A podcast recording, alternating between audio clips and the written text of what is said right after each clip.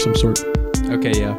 Uh, Um, what's up? Welcome back to the Real Easy Show. I'm Evan. I'm John. There we have my buddy Thor and his Sup? grandpa Jerry. How do you do?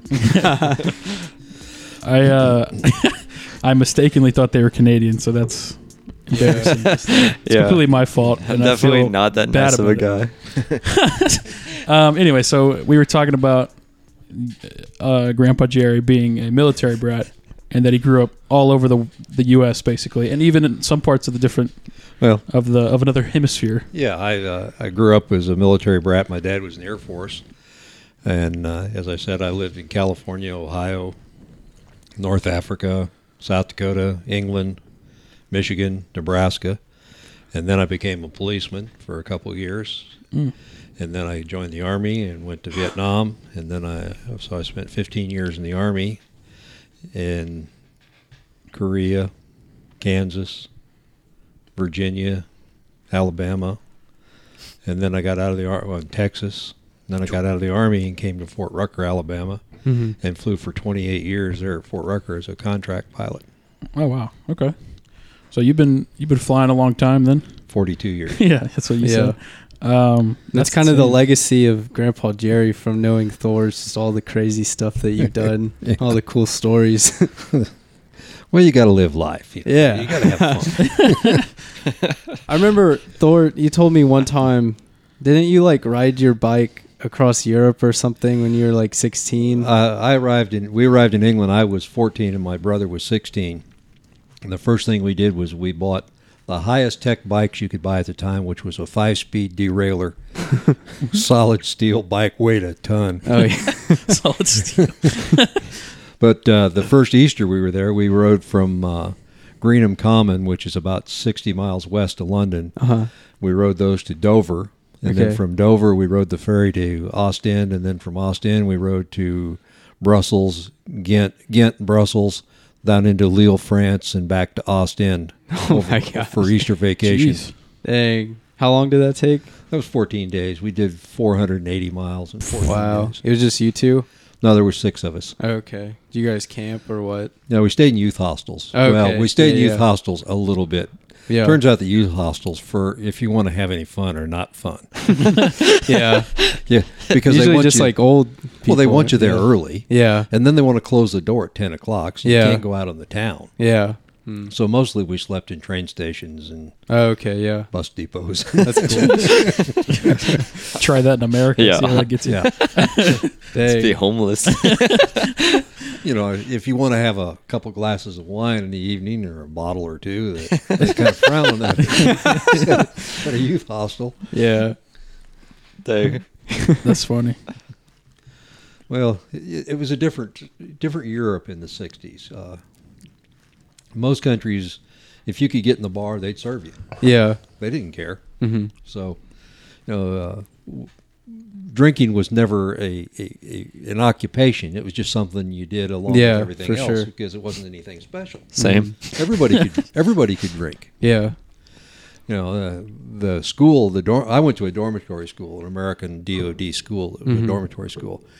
You couldn't have liquor there. Yeah. of course, if they couldn't find it, you couldn't have it. So, Yeah. but like our cross country team, we would we had a really good cross country team, and we'd run from one pub to the next and have a beer at each pub. so you run five miles and have three pints of beer, and that was your cross country training. That's not bad. That's- yeah, we should change Wish the we did team that, back to yeah. that. Yeah. Shoot, yeah, we're doing it wrong. But it was a it was a different time. It was a fun time to be in Europe. My dad was very understanding. Did you like? You told me like you didn't really like talk to it. You just like you're like this is where I'm going and that's it. You know. Well, he, when we got there, he said, "You guys are going to have fun. You're going to get in trouble. and, You know, you're going to do things, but but enjoy it because you'll never have another chance to do it." So we didn't have a lot of restrictions. In three years in England, I took one trip with my parents to visit some relatives, Mhm. and that was the only trip I ever did. But by the time I'd been there three years, uh, when I came back to States, I'd been to Paris eight times, and I'd never been there with an adult. Yeah. I'd been to Saint Tropez and uh, and the Spanish Riviera and Mhm. Amsterdam, Rotterdam, all over Germany, all over France, and, and I'd never traveled with an adult. We'd get a two week like Easter vacation. You would take a AWOL bag and twenty five bucks and go to Europe. That's Yeah, crazy. That is cool. Not a lot of people have that experience, like growing up like It- it was a that. different time, and and you could do that, and people were really good. Mm-hmm. The second year we were there, we didn't ride bikes. We decided to hitchhike. Oh so yeah. we hitchhiked. We we rode the the Dover to Calais, and then and we got to Calais. We started hitchhiking, and there was four of us, and we were going to meet in Saint Tropez. Uh huh. My brother and another guy, and and the guy I was going with. Well, we split up so you could hitchhike Mm-hmm. because you can't hitchhike with four people. So we got out south of Paris, just north of Nancy, and uh, there's a big autobahn or big interstate that runs from there to the to the coast to the Mhm. Marseille. And some guy stopped and picked us up that was towing a sailboat. So we rode in a sailboat from Nancy, France to Marseille, sitting in a sailboat and sipping on a bottle of wine and eating French bread. Dang. How old were you when you were doing that? I was 15 then Oh, Oh, wow. okay. so you're in you're in Europe. You guys lived there for three years. for three years. Yeah. Okay. What about um South Africa? Oh, that, I've never no South Oh. Dakota. Oh, South Dakota. You said North- North Africa. North Africa. North. North Africa. Oh, we okay. lived in Morocco when I was in. Oh, okay. uh, How was that? Uh, I was pretty young then. That was first, no, second, third, and fourth grades, I guess, or somewhere right in there. You don't remember Uh, that? Oh yeah, I remember it. Uh, we lived at a place called Sidi Slimane. At that time, the United U.S. forces had uh, bomber bases all over North Africa and and Spain, because our strategic bomber, the B-52, had not Mhm. come online yet. Mm-hmm. So the strategic bomber was a B-47, and it couldn't reach Russia from Mhm. Co- from the United States from CONUS. Okay. So we had bases in Tunis and, and Morocco and Algeria and Turkey and Spain where B 47s were that could reach Russia. Mm-hmm. The bases were maintained by a cadre that, like we were living there, but the jets rotated out of the States every 90 days. Yeah. So they would come over for 90 days, be there, and then they'd go home. Mm-hmm. But we lived in uh, Sidi Slimane for three years. Okay. So pretty much every spot was about two or three years that you lived. The, the up? normal military tour is three years. Okay. And your dad was a pilot as well, or no? He was a pilot in World War II, but when he was recalled for the Korean War, he had asthma, so they grounded him, and he became a services officer. He ran. when he retired, he was the uh, chief of services for SAC. He ran all the commissaries, food service, clothing sales, commissaries, PXs for all the SAC bases in the world. Gotcha. That's pretty cool. Hmm. Kind of an interesting job. Big Yeah. responsibility. Yeah. So I mean, obviously, I don't know if it's obvious, but it seems like that would be your motivation for wanting to fly. No, actually, uh, I was a policeman, and I really enjoyed being a policeman. Uh-huh. And President Nixon got elected, and when he got elected, he canceled all the deferments for firemen and policemen. Mm. So I got a notice from my neighbors that said, "We'd like you to go take a physical." So I called them back and said, "If I go take this physical, how long can I expect before I get drafted?" And they said, "Oh, a day or two. So, you didn't want to join. So I joined to go to flight school. Okay. They had a program at that talk, that time called High School to Flight School. Mm-hmm. You could go down to the recruiter and sign up for flight school. Hmm. Now the the kudo is that is they would send you to flight school. You get a basic training and then flight school. If you Mhm. flunked out of flight school, you became an infantryman. Mm-hmm. And at that time, they were paying two hundred and fifty dollars a month to walk up and down mountains in Vietnam, and they were paying four hundred and fifty dollars a month to fly over the top of them. Hard choice. yeah. Not a, not a real difficult choice. That's funny. Huh. Dang. And so then I guess you liked it enough to keep doing it. Yeah, I had taken some flight lessons when I was in high school, and I didn't really care for it. It was fixed wing stuff. And, Okay. And I've never found fixed wing particularly fun to fly. Mm. And uh, my brother was already a helicopter pilot when I joined. He was an instructor in Texas. He'd already been to Vietnam. And when I got in a helicopter the first day, I said, "This is this is completely different. I love this." Mm. And I did it for 42 years. I mean, I just every day was fun. That's pretty baller. A helicopter is completely different. It just doesn't want to fly. You gotta, you gotta kind of coax it along all the time. I got you. It's Yeah. like an animal. Well, they say it's uh, it's a quarter million parts uh, rotating rapidly around an oil leak, looking for a place to fall. Gee. yeah. It's a lot to manage. Yeah, not not even to ma- mention like your last like twenty years when you lived in Fort Rucker, you were testing broken helicopters. So. Well, as a test pilot, that's kind of what you do. We, they take them apart, and every periodically there's a schedule that you take them completely apart and put them back together. And that my my job was to fly them when they were put back together to make Hmm. sure they worked. They pay you more to do that? no, I guess you got to be that's- confident. Everybody that's a maintenance officer, I mean, that's what they do. It's not special. enough. That's true. I mean, Okay. We have to do periodic maintenance, so you have to take ev all the rotating components apart. You have to inspect all those, and mm-hmm. you put them, put them back together. Somebody has to get in there, be first, and Yeah. see if it works right. yeah. Now, hopefully, you're well enough trained to notice that maybe that's not working right. yeah. But Helic- for yeah. 42 years, I never had a mechanical failure, never had an engine failure or mechanical failure on a test flight. Yeah. Every failure I had was on a regular flight. Were there any like bad situations with that? And I had an aft transmission failure in a Chinook out at Fort Irwin. That was could have been pretty hairy, but it was. I got it on the ground, so it was Oh, okay. a not issue. Though there had been one in Germany, oh, a couple months prior to that, and uh, killed forty four people, or a couple Oh, years prior to that. Dang. So what happened? That escalated. Well, that one was a forward transmission input bearing failed. And the, the rotors have to be in sync. You get two 60 foot rotor discs that overlap each other about 23 feet. yeah. And when the sync shaft breaks, those run into each other. Mm-hmm. And the third time they run into each other, one of them is going to leave the aircraft. Oof.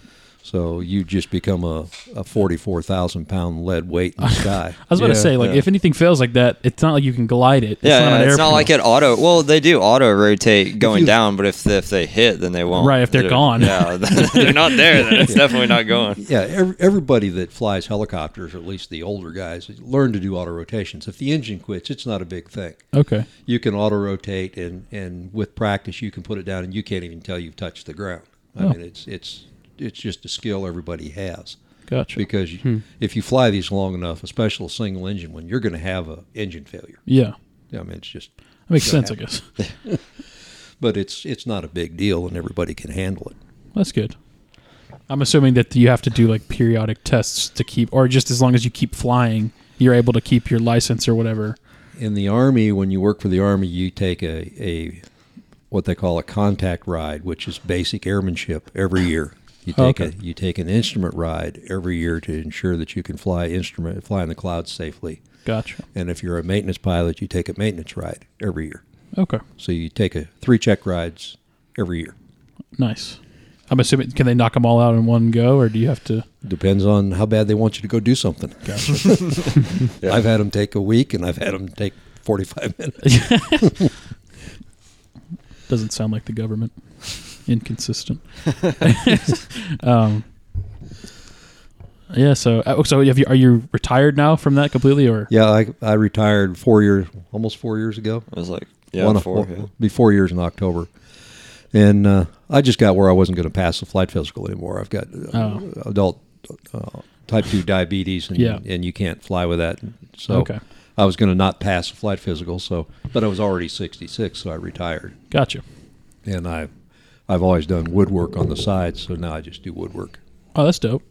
I'm assuming you also have a pension through the military and all that. Not through the military. I didn't retire from the army. Oh, really? I've got a pension through the contractor. Okay. Yeah, I mean he do, he doesn't make money doing woodwork. Hi- His his friend won't let him, or he won't let his friend pay him. That's annoying. I just like to do woodwork. I mean, just for fun, I guess. Yeah. that's a little too humble. I feel like. Well, no, it's so true. It's what I really like to do is I do wood turning. I do a, turn a lot of bowls and okay. That's cool. start out with pins, and you about the tenth pin you make, you've had enough making pins. You could make something else. Yeah. so I, I enjoy that. And then this guy I work with, he uh, he buys he gets river recovered cypress. A hundred to a hundred, two hundred years ago, when they cut down the massive cypress trees that were in this area, Mhm. you can't cut a cypress tree down and let it fall in the water because it just sinks. So what they would do was they would cut the cypress tree, they'd ring it, and let it stand for three or four years dead until it would dry out. Okay. And then they'd cut the tree down and float it to the mill. Well, there's a percentage of those that sunk anyway, and they're still in the river, and that's what they're recovering. Oh. So they they get these logs out. Some of them, the biggest one I've seen was uh, 78 inches across. Oh, wow. 20 some feet long. Phew. And they cut these, run them through a sawmill and cut them in about three inch slabs Mhm. and make tables out of them. we did one table that the University of Georgia at Tifton uh, certified that the log was 900 years old when it was cut down Oh my god. and then another 200 years in the water. So the table we made out of this, or that Steve made out of this, is uh, 1100 years old. Hmm. And he does everything with handwork. There is no metal holding any of this together. It's all Oh, mortise wow. and tenon joining. So it's high end stuff because when you get one of these, Mm-hmm. you've absolutely got the only one in the world. Yeah. There's never there's never another slab like that, and every base that we make is slightly different. Mhm. So it's You can't mess up either. no these slabs before we touch them are about two thousand dollars, huh. Jeez. and some of them look pretty ragged. Yeah. wow. I'm assuming like there's they're not rotted necessarily, but because I've had a table, or not, I've not personally had one, but I've seen a table that's made out of like a redwood, I believe. mm-hmm. Um, and it was pretty like you couldn't like write something on it. No, no, these are absolutely. When we're done with them, they're glass smooth. Oh, really? Yeah. Oh, okay. So that's cool. We Uh, do- The one we had was not. if if it's rot, if we have rotted sections, we'll cut that out and inlay walnut or something in it. Gotcha. Hmm. Uh, if it's if it's pecky, so like some cypress gets, we'll fill that with a, a product called Alumilite Okay. that that you can. It's a acrylic fill in. Gotcha. I think I've seen some people making that on the internet. So we, like uh. Yeah. the big thing is that we do is the bottoms are really unique because we uh, hand handcraft those bottoms. That's really cool. It's called a hay rake bottom. It's and like I say they're really unique. Yeah, it sounds like it. I mean, you literally can't recreate it unless you have access to that wood. Well, obviously it's pretty popular. He's got about a two and a half, three year waiting list. That's crazy. How much does like one of the tables go for? I don't really get into that much. I think I- because I'm not making any money. At Yeah. So yeah. I don't, you know, I don't stand around and ask him how much. I know that I've seen some that he sold anywhere from five to eight thousand, Hmm. but. I've seen some that I know one that we're eventually going to do that's going to be like twenty three thousand. Huh. Jesus. It's crazy. But uh, you know, that's his business. I'm I'm I'm just there to help spend Yeah. time because otherwise I'm at home bothering somebody. Where do you live now? Enterprise. Okay.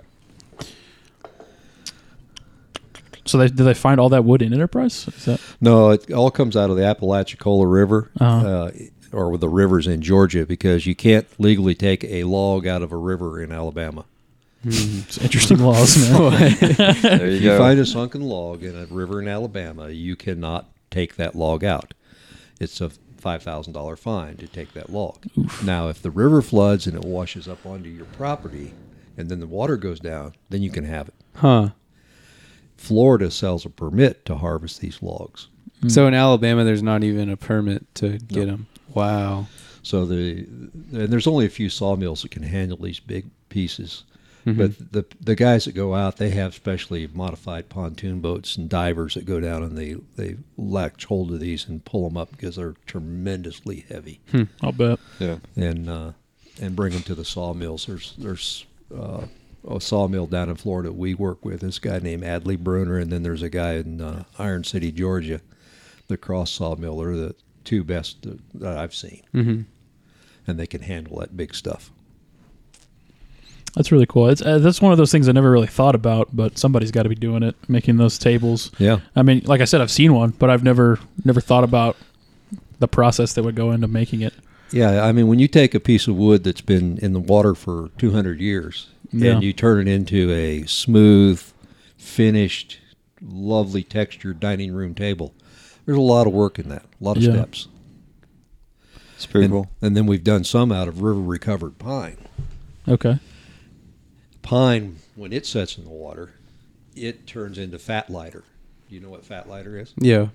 It's the it's pine that's impregnated with sap. Oh, So everything gets leached out except the, the sap in the wood. And it's really, really heavy and dense. gotcha. And it's so gummy because of the of the rosin in it that you can't even sand it. Mm. If you put a sander on it, you have to have alcohol Mhm. on the wood before you put the sander on it to keep a slurry. If you let the alcohol dry out, it just your sandpaper just turns into a brick. It just gums it up instantly. Mm-hmm. That's nutty. Yeah. Got to change your entire process just based on that one thing. Yeah. Yeah, it's pretty crazy, like growing up around all that stuff. So, just Well, my brother was a helicopter pilot, and uh, my older brother was an air traffic controller for a while. You don't hear a lot of good things about that job. I, I, I mean, you, you only hear basically that it's the most stressful thing you could think of, and that you Well, wouldn't I, want to I do don't it. really think it's any more stressful than anything else. People that, that run around yelling about stress, uh, they got a weak head to start with. I mean, life is life is stressful. Get over it. Yeah. it's a fair point. Yeah. Yeah. Yeah, I mean, you're if you if you do your training, it's like anything else, like what I did. It's everybody says, "Oh, that looks terribly stressful." Well, it's not. Mhm. It's it's enjoyable because I know what I'm doing. Yeah, you you're know. prepared for it. I'm prepared for it. If you're an air traffic controller and you don't know how to control airplanes, you're probably a little stressed. yeah, I can see that. That's true. Maybe they're just bad at their But just job. you know, just think about the guy up there. You know, if you if you if the air traffic controller flies him into a mountain, he the air traffic controller gets three weeks off for because he's stressed. The the pilot's dead. Yeah. and he killed a whole plane full Yeah. of people. yeah, Talk, talk about stress. Yeah. yeah, right. The guy up there's got the stress, not the guy down here. Uh, never thought about it like that. Um, yeah. So where were you going with that? Your brother. You were saying your brothers both. Well, I just that's my my whole family had to do with aviation. Gotcha. And you did you want to stray away from it basically, and like you just found that outlet in wood working? No, I've always done woodworking on the side. Oh, okay. My dad, like I said, my dad was in the Air Force for uh, for thirty years, twenty six years, and then he retired and went to South Dakota and became a farmer. Yeah, don't you guys go up there like once a year and get a Yeah. whole cow or something? Yeah. yeah, yeah. Actually, pretty Yeah, much. well, I do because the beef is better up there. yeah. I mean, that's a, pretty cool. it- it- my dad was and mom were from a little town called Martin, South Dakota. It's about eleven hundred people. Uh huh. It's been eleven hundred people since nineteen twenties. Yeah. because Jeez. if if you have more than two kids, one of them's got to leave town. That's just all there is to it. Yeah. there's not, not- enough jobs for anybody else. It's not like the, it's not like the South. that No. just uh, keep the family real tight. Yeah. and uh, and Dad went back up there and bought my grandfather's farm and and uh, farm uh, was gentleman farmer for his last forty years. hmm He lived in he lived inside the town though. So Well, not when he started. He Oh. they had the farm to start with, yeah. and uh, my grandparents were farmers. Uh, my uh, grandparent on my mother's side came from Sweden. hmm He immigrated right before World War One, came through the uh, port of Huron, and then uh, he served with Pershings, Blackjack Pershings infantry in World War One. hmm And my other grandfather, his uh, his he and three brothers came over. No, his father and two other brothers came over from England, and their father was an itinerant Pentecostal preacher in England. Poof. and uh, and then my grandfather, he was a, a farmer, storekeeper, hmm rancher his whole life too. So Yeah. kind of come from that agricultural background. Yeah. I have one uncle that was a lifelong dairyman. At one time, when I was, matter of fact, when I was born, uh, my dad had had got out of the Air Force after World War II, hmm and he was working at IMOLA, the state mental institution in Napa, California, as the head cook. mm My mother worked as the secretary to the administrator of the state mental institution at IMOLA. hmm My uncle ran the dairy at the state mental institution, and my grandfather ran the hog ranch at the state mental institution. so we had a lot of experience with people. and then the rest of your family was in the statement. there were some of them that probably should have yeah, we got it. That's funny. And I was born on the hog ranch at the state mental institution. That's crazy. Just born out in the field. No, at a place called Spencer Ranch. I was born on the front porch. That's great. Were they trying to leave, or they just wanted to do it on the front Well, porch? just didn't get to town. Got you. That's how it was back then. I'm sure, man. How it was back then.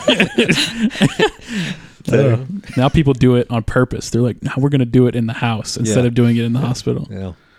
The, there probably wasn't a lot of difference in those days between the house and the hospital. Oh, I yeah, yeah, for sure. That's funny. Yeah. And then my uh, my grandfather on my mom's side, like I say, he came over from Sweden, and he uh, he was a very very good man. He's World War One. He was a 58 year American Legion member. He was a 33rd degree Mason. He spent 26 years in the state legislature in South Dakota. Very successful man. And as soon as you got him excited, he couldn't speak English. go, go right back to Swede. Yeah, I was gonna say. That's funny. That accent's hard to break. I know some Swede, some Swedes, and they. uh It's really tough to get them to speak true English. Like they're just really bad. at Oh it. yeah, yeah. I was hanging out with them last night. Like a couple, not your Swedes, obviously, but my Swede friends. Yeah, they they don't speak very good English. Yeah. It's they get whenever they get excited or too drunk or whatever. they- no, there it goes. Uh, Well, the, my my aviation career was I, I thoroughly enjoyed it. I came out back from Vietnam. I was in Vietnam, and in those days, when you went to Vietnam as a helicopter pilot, as soon as you served your 12 months, you could get out. So Oh. when when you came back to SeaTac, which is Seattle, Tacoma, Washington, when you got to the airport, you were a civilian, Yeah. unless you asked to stay in. Mm-hmm. well, I had asked to stay in, but I had never had a reply. So I was still in Vietnam. I was down to like 10 days left before I was supposed to come home, and I didn't know if I was going to be a civilian or what when I got back. So I called the Army at Washington, and they said, Well, we've been waiting for you to call. I said, "You got to be kidding! I'm a W one. That's the lowest rank you can be in the war in the officer grade in Vietnam. I don't normally call headquarters to Yeah. find out what you're going to do with me." Yeah. And they said, "Well, we were we were waiting for you to call to see what you wanted to do." And I said, "Well, I want to go to AMOC, which is the Army Aviation Maintenance Officers Course." Mm-hmm. They said, "Oh, you can't go to AMOC. You got to have four years in service and two thousand hours and all these requirements." And I said, mm. "Yeah, damn." I said, "Well, where can I go?" And they said, "Well, you can go to Fort Hood, Fort Bragg, Fort Knox, Fort Campbell." Yeah, I don't want to go to any of them. I said, "I want to go to AMOC." Yeah, can't go to AMOC. I said, "Well." Can I go to Fort Riley, Kansas? And the guy said, would you like AMOC en route? So right away I knew of, that I had picked a winner. 'Cause if anybody that wants to go to Fort Riley, they'll give you anything you want. yeah, because Kansas sucks. talking Nobody. about Kansas. Yeah, no, I, there's a Kansas has come up on this podcast like twelve times, and I don't think anybody's agreed that Kansas is good. So bad. I hate Kansas so much. There's only one place longer and flatter than Kansas, and that's West Texas.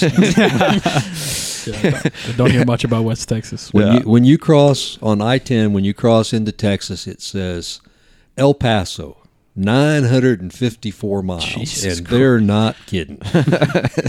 you, you, It's unfathomable you can amount. drive forever. Yeah. that sucks. I, Yeah, I every- have landed out in El pa- in uh, Pecos County, Texas, in an aircraft in a helicopter.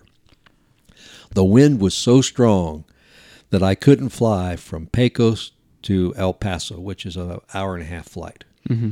Did not have enough gas on board to make it. Had to wait for the sun to set for the wind to go down so you could make it across. The- Oh my gosh, Wow. that's crazy. It's really bad out there. Just nothing blocking it, I guess. There's nothing out there. It's Yeah. just desert. Yeah, every time y'all brought that up, I was like, I was in the car. I was like, yeah, fuck Kansas. I was like, yeah. I was like, somebody else knows. Oh, that's so funny. Evan knew because Well, we did the drive. yeah. together. From Fort Riley to the West Kansas border is 480 miles or something like that. And mm. there's like six towns. Oof. Uh, let's see. If you leave Fort Riley, you got Salina, Hays, Russell, Scottsbluff. Four. That's not not a lot. I had a trooper that worked for me at Fort Riley. He was driving his motorcycle out there, and he was running down that interstate at about 100 mile an hour, and the state trooper jumped on him. Well, he was from back east. Hmm. When a state trooper jumps on you back east, you mm-hmm. get off the interstate and get on the back roads, and you know it's all twisty and turny, and you lose them. Yeah.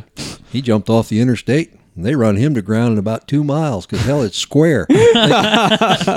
One, they can see They it. could see it. Everything is laid out in square miles, and they can see ten of them from wherever they're standing. I've gotten a speeding ticket in Kansas. You couldn't run from them there if you Further- wanted to. yeah. Makes me hate it even more. You got like, you have a lot of tickets or pullovers. I have three Three tickets tickets. and like, I think like 11 pullovers. That's not good. It's insane. it's a good ratio. Yeah, I think you I mean. I- yeah, I mean, statistically, I guess. I mean, just give them the old smile and get out of it. Well, I did a blood run out there when I was a policeman in Nebraska, and I went from Omaha to. Uh, What is a blood run? we had a bit, real bad accident out at Grand Island. Okay. And they were. I was ferrying. I was a police officer, and I was ferrying blood out to the hospital out there. Oh, So they came down and, and I, you know, I got this big box of blood in the cruiser, and I hit the interstate out there, and they said just put it to whatever it'll take, and the state troopers will run interference. So I was running about 140 mile from Omaha to to Dang. Grand Island. It Dang. was fun. got That'd be state, awesome. state troopers in front of you yeah. moving traffic out. That's pretty awesome. oh, awesome. man. That's the dream. yeah, that that's the be so choice. cool. You're like, oh, yeah, I'll do this. I got you guys. American Autobahn. American. That'd be cool, actually. They Yeah, we, that. we need one of But those. it's, it's nothing to compare to flying a helicopter low level. Oh, yeah. Yeah. Oh, yeah. I bet that'd be insane. I love that. How fast can a helicopter that you would fly go? The uh, well, I, I fly a lot of them, but the, Okay. the Chinook is is uh, VNE velocity never exceed is 170 knots. Okay, That's about 210 or 15 miles an hour. that ain't bad. And when you put it down about 10 feet off the ground, Yeah, it's really real- feel it. It's really impressive. It's, it's really fun when you can fly down an interstate Oh my god, with your landing lights on. Everybody Oh, man. coming at after. that's pretty funny. Yeah, I flew. Uh, I flew 58s, which is the small uh, scout aircraft. Uh, flew A's and C's of those. I flew Hueys, all models of Hueys. Mm. Flew Cobras, all models of Cobras.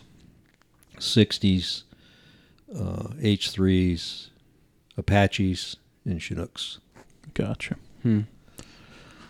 And like flying them all, but the the Chinook is a lot of fun. It's a big airplane. Okay, Weighs about 32,000 empty with just the crew and fuel. how how does that compare to, say, like a Black Hawk or something? A Black Hawk weighs about uh, max gross on I'm not real sure on this. Max gross is uh, like uh, 25,000 Okay, a, so a lot bigger. uh, yeah, max gross on a Chinook's 50. Okay, And wow, it- yeah. and we fly some special ops aircraft under a special airworthiness release up to 54.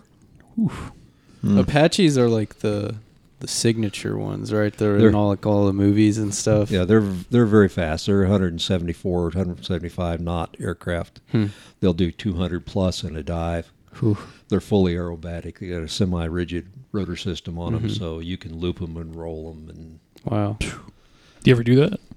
Uh, I'm assuming you didn't. As a test pilot, maybe you're, not. you're not supposed to do that. It's not authorized.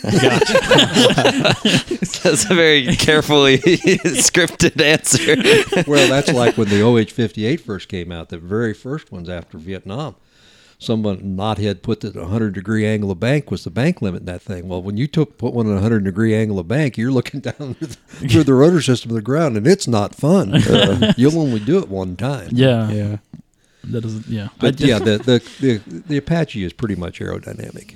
that's pretty cool. It, it will it will do. I've flown with the factory pilots Yeah. out at Mesa, and they've Oh, done the loops, the rolls. Oh, yeah. They've done it because they're authorized to do that. Mm-hmm. There's I'm a t- I'm I was a maintenance test pilot. Those guys are what's called experimental test pilots. Uh, They go through another school at Pax River, Maryland, Patuxent River, Maryland, Mm-hmm. that's run by the Navy. And that's a year long school to learn to be an experimental test pilot. Hmm. And these are the guys that when they make the f- first airplane, the prototype of the very first aircraft, that, and it's never been off the ground, this is the guy you give him a book that says how you think it's going to work and say, see how that works. that's pretty brave to, so to do that. those are the guys that, that that's the Chuck Yeager guys. Uh huh. he's the, the guys like Yeager. They went through the Air Force experimental test pilot school, which is at Edwards Air Force Base. Mm-hmm. They're for fixed wing guys, and we have one for rotary wing guys, for helicopter guys. But mm-hmm. those guys, they're engineering test pilots, and a lot of their school is learning how to to do timed inputs. So, what does it do if you move the cy- the cyclic forward one inch for one second mm-hmm. and back, mm. Or two inches for one second, and that can get pretty hairy. And then you have to go down and write the report about how it operated. Yeah. So it's uh, those guys are, you know, some of those guys work r- some real on the edge stuff. Yeah. Huh. It sounds like a programmer almost, but with a lot more stakes. Yeah, Your life is in, intense. in the. but I in the worked uh. I worked kind of the edge of a lot of that stuff because I worked at the Army Aviation Technical Test Center, and uh, when we were out, a lot of times I flew with the XPs. They were doing stuff in their in their realm, not opening the flight envelope, but just test stuff. So Yeah. I flew a lot with those guys. Okay. Some of it's just hours and hours of boredom. I mean, when you're setting up an antenna for an aircraft, uh, you're an electronics guy, you might know this, but uh, an antenna radiates around, out from an aircraft, and when it receives, it receives in an envelope. So you have to establish what that radiation pattern out looks like and what the receiving pattern looks like coming in to pl- to place the antenna optimally on the aircraft. right. Okay. Because if you put it in the wrong spot, you can't talk to anybody. Yeah. So when you're doing that, like on the we were doing it on the F model Chinook when it first came out, uh, I spent weeks at uh, uh, Lakehurst, New Jersey, at a 200 foot hover, 30 miles out, doing 10 degree pedal turns all day long for days. I mean, it's barely boring, but it's stuff that has to be done. Yeah. Yeah, there's a lot of nitty gritty to that. Like I feel like most people don't like if they think about the thing that something that you would do if they just heard what you did maintenance test pilot they'd be like oh so you just fly it make sure it works and then bring it back down but that's probably not No. like a 90% of the job isn't that No, it's not. yeah Uh, uh, when you take them apart, there's procedures. I mean, we've we've been at this for a long time, so there's procedures that we Gotcha. do, and we have a an MTF, a maintenance test flight manual, and it goes through step by step what everything in the aircraft is supposed to do when you activate it. And we go down through that list for every flight and check it. Yeah, I heard, I heard something interesting about checklists for flying. I can't remember what plane it was. Somebody had just come out with this huge bomber. It was like uh it was called like the Fleet in the Sky or something like that. I can't remember the name of it, but I was just listening to a podcast about it. And uh, when they first tried to fly it, it went up 300 something feet or whatever, and then it just immediately tanked and just killed everybody on board. And so then what that what had happened was they had forgotten to turn something on Yep. that would usually be on the outside of the plane, but for this plane, it was on the inside. But they had been testing it for months, but it was like the grand release or whatever, so they forgot to turn it on, and then it just it never actually caught, and they never got they never went anywhere. Yeah. And so then they started doing these checklists, like you're saying, like They- pre-flight checklists and all this. So I'm sure that's Well, like a, a simple thing that you do is is called a DD two fifty, and that's when the, you sign, you buy the airplane from, uh, uh, in the case of Chinook, from Boeing at, at Philadelphia. You go up there and you do an. Ex- they, we have pilots that are stationed there that do the acceptance flight on this, This is a glass cockpit. It's got hundreds of switches. It's got hundreds of layers in the architecture of the glass cockpit. So this switch will lead you to this screen, which you mm. touch this and it leads you to that screen. Gotcha. Those guys spend weeks on every aircraft because they have to make sure every switch when you push it Does exactly does the right exactly what it is. Hmm. Oh man. It's Yeah, it's tedious. mind numbing. yeah. So Yeah. so it's like whenever you fly, it's like flying like a giant iPad. The the F model is you can uh, you can take an I, uh, F model you can sit down on a laptop computer with the program in it. You can plan a flight where you take off uh, from point A, fly to point B, drop off so many people, pick up so much cargo, fly to C, D, E, pick up gas at over here. You can program all that in there, go out and drop it into the aircraft and, and pick it up to a hover and push flight plan activate and it'll go do that. Wow. That's pretty awesome. Yeah, that's cool. And if you tell it what time you want it to be at each checkpoint, it will it will establish an airspeed to get itself at that point. That's pretty awesome. Dang. It's like a Tesla in the sky. Yeah, it's, it's pretty impressive. How new is that in terms of like a Well, that- technology? that's pretty state of the art right now. okay. And they've got you got moving maps on it, so you can see, it shows you. It's got a little cursor on the map. It moves. It shows you where you're at all the time. That's cool. You know, when I first started flying, you had a sheet of paper in your hand. it was a map, and your greasy finger was where you were at. You felt like a pirate out there up in the sky on a sailboat. well, and when you go to places like Vietnam, and, and there wasn't many man-made features. There was no lights. Oh wow, Oh yeah. uh, very few roads, no uh-huh. power lines. So you had to be able to read terrain. that's crazy. Yeah. You had Oh, to be oh, able to really read a map. Huh. Uh, My experience was when I went to Honduras TDY later on, we had some young pilots that were not Vietnam guys. Mm-hmm. And Honduras is like Vietnam. There's no lights and roads and stuff. Mm-hmm. And the first thing they did was get lost. so they don't know where the hell they're at. Yeah. Damn kids. got to get that greasy, got to get that greasy finger out, Yeah. figure out where you're at. That's funny. Yeah, I'm sure that skill isn't anywhere close to as necessary now, even for a pilot. Like I'm sure. I mean, maybe they do it. we, we, we teach it because if all of that stuff, you know, you've got all this state of the art stuff on these new helicopters. Yeah, The Apache's got this same stuff. It'll do all this fancy, especially the E model. I mean, it's really, really super nice. But one bullet through a, an avionics component, and then it doesn't work. and you're back to a vanilla airplane. You know, s- uh, Yeah. three sticks or two sticks and the pedals. So Yeah, I so you definitely have to know it. Yeah, you have to know the the Apache is an amazing aircraft. It it's uh, the the the backseater, the pilot. He uh, he's normally he has what's called a PNVS, which is a turret that sits on the top nose of the aircraft, and that's slave to his IHADSS helmet. To his helmet, he's got a little one inch Oh. TV screen in front of his right eye. Oof. So at night, he's looking at night vision IR through there. That's So- awesome. So he's got an infrared, and when when they're out shooting, looking for targets, he has control normally of the 30 millimeter on the bottom of the aircraft, Hmm. and it will it will slew 120 degrees off of center. That's pretty. So bold. wherever his reticle's looking, Yeah. that's where he's shooting. the gun is looking. That's crazy. That's Oh, cool. man. That's like a video game. Wow. And, and if he's moving when he does it, it will compute the Uh, the, the lead angles and lag everything. That's and awesome. the angle. Huh. That's so cool. Yeah.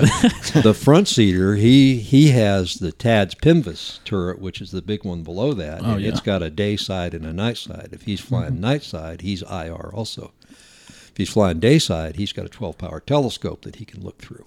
so he can look you right in the eye. with that thing. What's the caliber on that gun? That's like that's the, a the, the main gun is a 30 cal, okay. 650 rounds a minute. Jesus Christ. Jeez. 650 rounds a minute of HE, 15 meter burst radius on each bullet. Yeah, that ain't bad. It's it's pretty awesome. Those are intimidating looking aircraft. and the Hellfire missiles that they carry are laser designated. Hmm. So when you designate a target with your laser out of your TADS, there's a, a seeker on the Hellfire that sees that laser energy, and once it tells you it sees it, now it knows where it's going, and when you launch it, that's where it's going to go, That's so cool. Damn. and it's going to get there real quick. Yeah. it's a missile. That's insane. How many do they carry? Uh, they can carry 16. Okay. Normally, they carry some 2.75 rockets for anti-personnel, and then some Hellfires Jesus. because you can put either one on there. So that's what's considered an attack helicopter. Yeah. Okay. The only it, its only purpose in life is to attack. yeah. Uh, you'll see some some stuff on TV once in a while where they talk about the Apache. Mm-hmm. It opened up the corridor into Baghdad at the start of the Desert Storm. Baghdad was ringed by radar sites, and they went in with the Apaches. You can fire these things from five miles away, so you can't even hear a helicopter hovering five miles away Yeah. and they put hellfires in the doors of the trailers of oh these radar sites. Matter of fact, there's one video that they show every once in a while. This guy sees you see him running across, opens the door, runs in the door, and a hellfire missile goes. Oh my god. Oh my.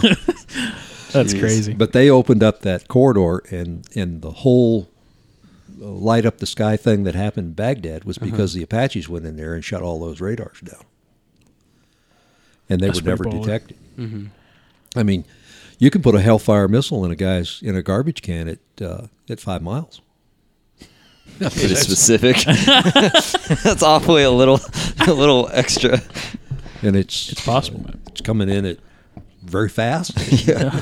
That's gonna, it's And it- do the- some damage. the- it, it's a rocket, but its its flight is not straight. It, it does a parabolic arc. It comes up and then goes straight back. and then it. it looks down, and it looks down for laser energy. So when you fire one, you you you designate it, and you can fire it without designating, and it'll climb up. Okay, and then and, you and designate. it looks down, and it's got a laser code in it, and after so many seconds in flight, it'll tell you to illuminate the target. You squeeze the trigger, light the target, and it Oh goes right God. to it. That's so cool. Hmm.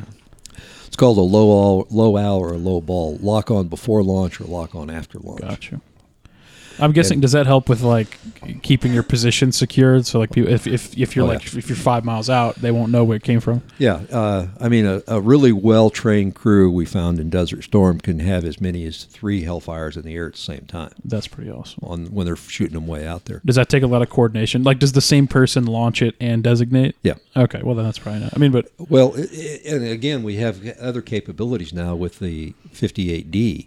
Mm-hmm. He can be over there five miles to your right, and he can say, "I've got a target," and he can give you Oh. an azimuth. You can put a missile put the in missile the air, out and then he designates. and it. he'll designate it with his laser. That's pretty Uh, cool.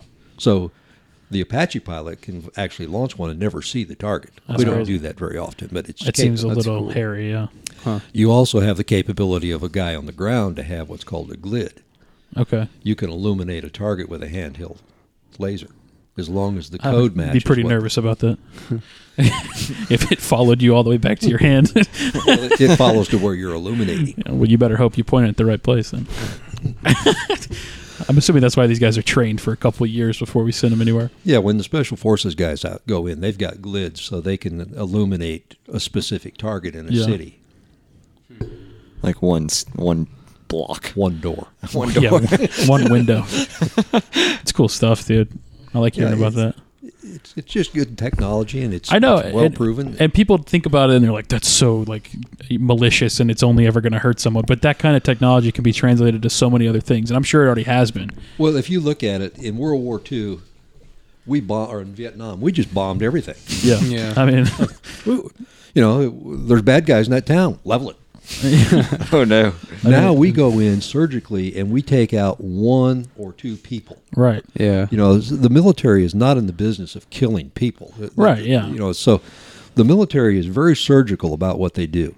The Air Force, their their HARM uh, missiles and their smart bombs, they're the same way. They can drop a bomb from fifty thousand feet and put it in a garbage can. Yeah. It's pretty So- cool. So they don't, you know, it, it's not near as indiscriminate as it used to be. I mean, look at the British. They went into Dresden in World War II with fire bombs, and they burned the whole city down in one night. Jesus, 60,000 people. that's Yeah. Mongolian stuff, bro. Like Genghis Khan. Well, that was that was a world war at that time. You know, you have Yeah. to take everything in context, too. You got to, yeah, that's true. And hopefully that doesn't that scale of war never brings itself to America. So we've gotten But- better. We've gotten much better at it, and and we most of the Apache work that they do in Afghanistan and Iraq is direct support for troops. Mm. You put the troops on the ground to accomplish the mission, and then you back them up with the. That's good. So if they get in trouble, you can get them out. Right. Boots on the ground, baby. Yep. In Vietnam, we had uh, intel that was we had LRPs, long range reconnaissance patrols, and hmm. we we would put them on the ground out on the Ho Chi Minh Trail, and they would just lay around in the bushes and watch the bad guys go by, and then report back. It's an interesting job. really interesting. Unless you're that guy on the ground. Yeah, I guess so. But everything is in perspective. You know, everybody says they the public grabs on this thing or the news media grabs on this. Well, they're doing this and this and this and well, you know, you got to take a historical context of, of what Yeah. are doing. It's, Yeah. it's not what they did in in, in World War II. Oh, I know, and yeah. Korea and and Vietnam are not pertain. You know, they're not. It doesn't apply to what they're doing now. For sure. Yeah. and the equipment's so much better. Oh yeah. You know, Can't the- even the- compare it. Really. The best tank we had in World War II was the Sherman. It had a, a 105 on it, I think. You know, Mm. and, and if you were really good in about 10 shots, you could hit somebody with it. you know, That's ten shots. the Abrams, they can run at 60 mile an hour Mhm. and hit a moving target that's going the other way at 60 mile an hour. First shot every time. Yeah.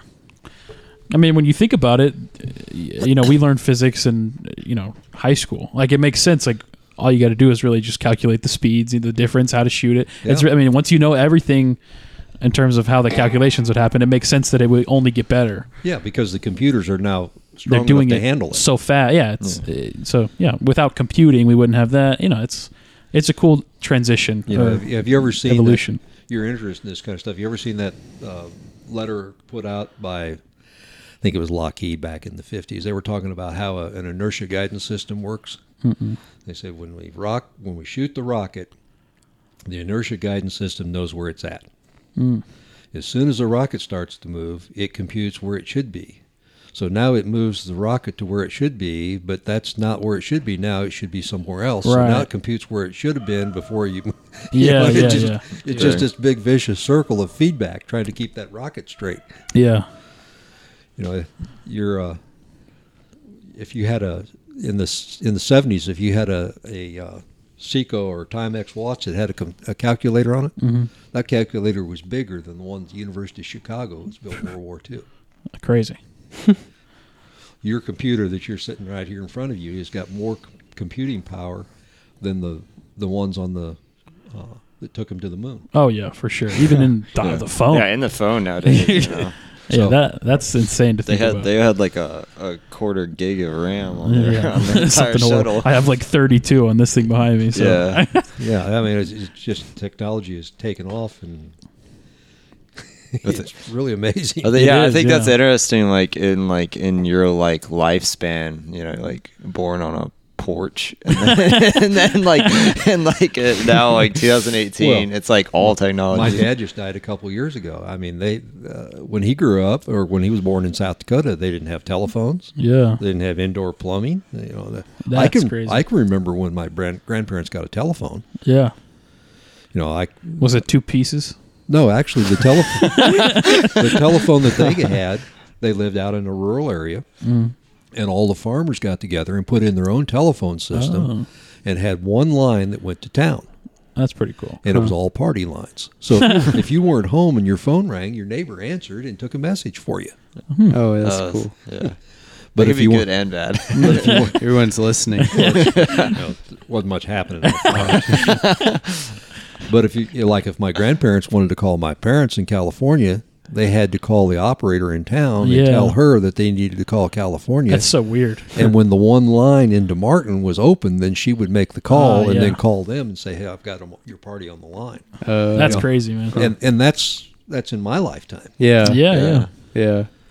So, you know, it's amazing what technology's come. Now you got a cell phone that tells you where you're at in tells everybody where you're at. In fact, Yeah, and they're about to come out with an update where you can FaceTime 32 people at the same time. Yeah. You talk to 32 people in I mean, I thought it was funny. show. Just like on the way here, I was like, "Let's see where." Or it was like we were gonna come earlier or whatever, and I like just popped on my phone. I was like, "Oh, Evan's still at his house. I guess we can't go early." Yeah, You yeah. know, it's just like, Well, I saw one the other day. They took a brand new uh, Apple phone and a brand new uh, what's the other Samsung. Samsung maybe one Yeah. of those. Yeah, yeah, No SIM cards, yeah.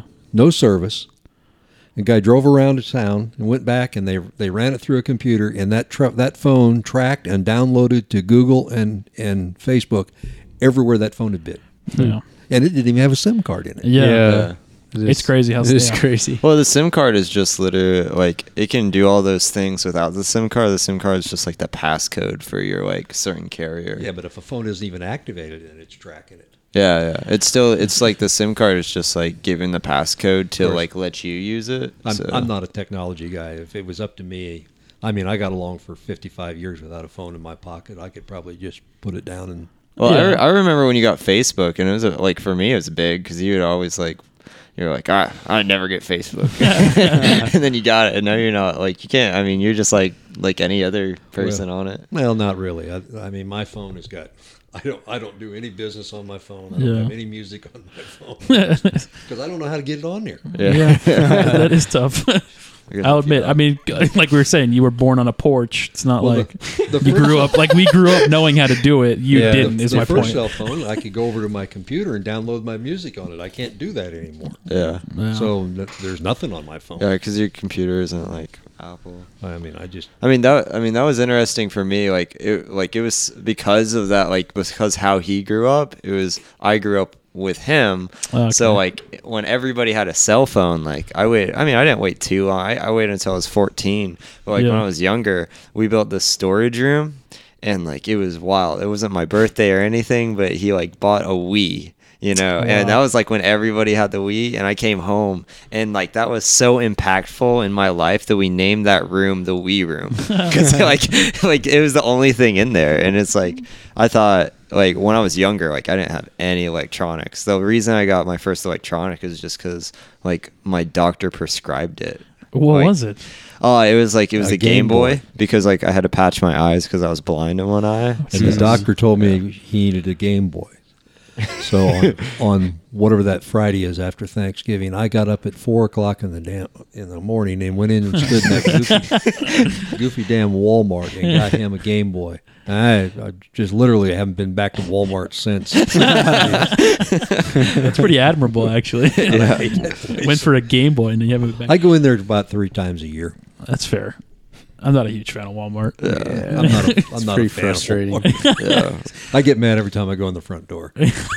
yeah. We, we we go we go to Aldi, so not not big on Aldi's an old one, dude. Yeah, it's Aldi weird because like they're not really old around here, but Well, I didn't like. I didn't know There's that Aldi popping was. Yeah, I didn't know Aldi was considered like like affordable. I like because I had never been in there until Yeah. Mm-hmm. literally this year. I the always hell thought is Ald- Aldi?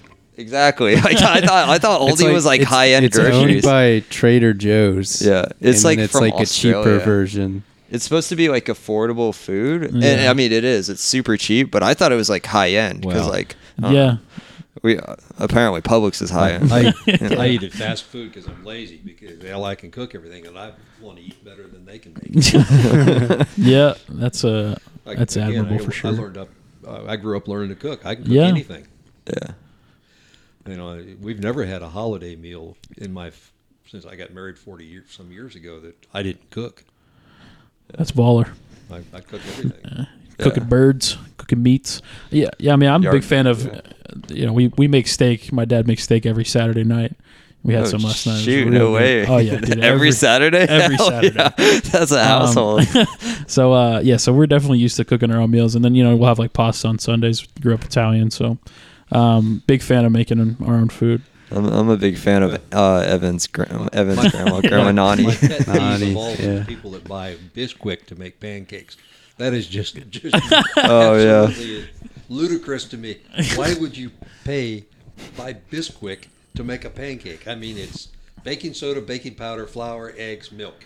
Yeah. Uh, yeah, it was, it's real funny because like that's like that's how kind of like I grew up, and I'm like I call I think I call you like three times a year how to make pancakes because I can't remember the recipe. but like when we were on spring break in Colorado, uh, every like I was always the one cooking, and I don't know. I bet I was I got super obnoxious, and like Evan can attest to it, just because I was like, no, no, no, we could we, we could cook it. We don't need these ingredients. We don't we, we don't need Bisquick. That's funny. Yeah, you made like a. Oh gosh, what did you make? You made like uh, I don't remember some Might made a stew or something. Yeah, yeah, yeah, yeah, goulash or something like yeah, that. I think it was. It was good. It was good. We, we just threw it all together. Yeah. I'm pretty sure I called him that day too. Well, you should be able to do basic cooking. Everybody should be able to cook. yeah. Yeah. At least make a protein. Like it's not hard to make some sort of like make raw meat into eatable meat. Yeah. Like you can, Just triggered Andy on this. Shout out, Andy. oh yeah, sorry. I don't eat meat. I've seen some people that go, that chicken wasn't very good, medium rare.